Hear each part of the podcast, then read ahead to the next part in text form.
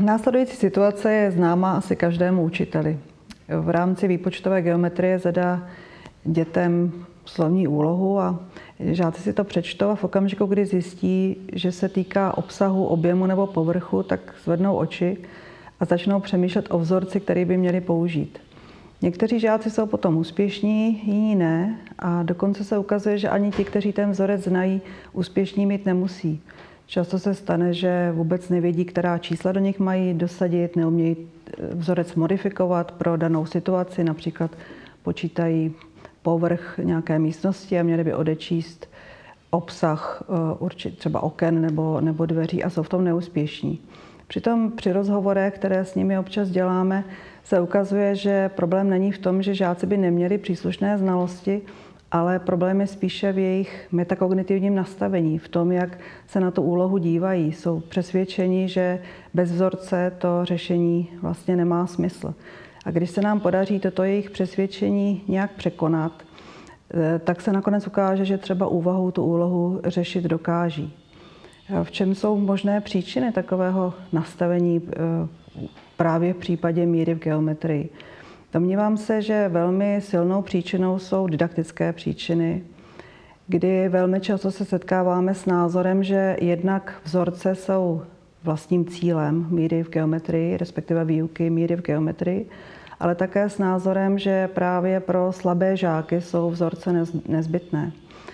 A to se domnívám, že není úplně pravda právě u těch slabých žáků, protože vzorce v geometrii představují takový pomyslný vrchol pojmotvorného procesu. Je to vlastně poznatek, který je na nejvyšší úrovni abstraktnosti. Než se k němu žák dobere, tak musí projít několika důležitými milníky. Musí si uvědomit, co to znamená zachování obsahu, konzervace obsahu, že se obsah útvaru nezmění, když ten útvar jinak rozstříháme, nějak ho přendáme. Pak si musí uvědomit, co to znamená jednotka a že vlastně výpočet obsahu znamená, že opakovaně pokládáme tu jednotku na ten měřený útvar.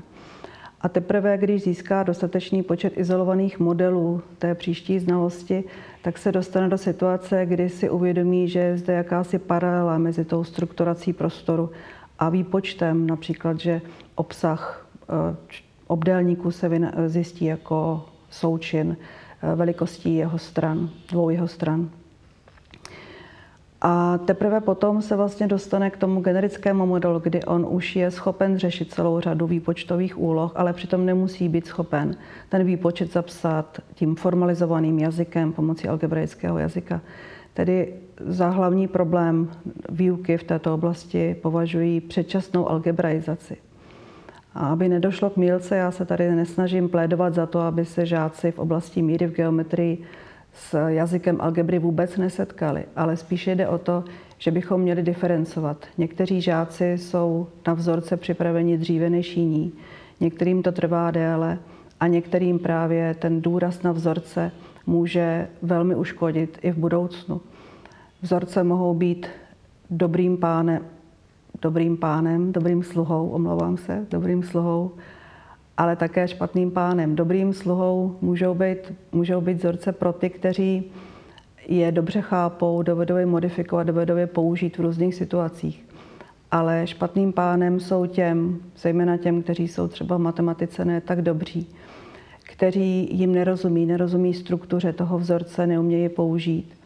A to bohužel jim může zabránit i později v tom, že oni jsou natolik přesvědčení, že vzorce jsou nezbytnou součástí řešení úloh na míru v geometrii, že se vlastně ani nepokusí o jiný způsob řešení. Míra v geometrii jako taková je velmi důležitá oblast, protože ji využíváme nejenom v matematice, ale možná zejména v každodenním životě. I ten, kdo se nebude zabývat v budoucnu pokročilou matematikou, tak jistě bude potřebovat někdy vypočítat obsah či objem a povrch nějakého útvaru či tělesa. A výsledky českých žáků v této oblasti nejsou úplně uspokojivé. Vidíme to například, když se podíváme konkrétně na úlohy o obsazích či površích a objemech v mezinárodních testováních, anebo nejnověji také v jednotných přijímacích zkouškách na osmiletá gymnázia a střední školy, či dokonce v didaktických testech maturitě. Proto je potřeba této oblasti věnovat velmi velkou pozornost.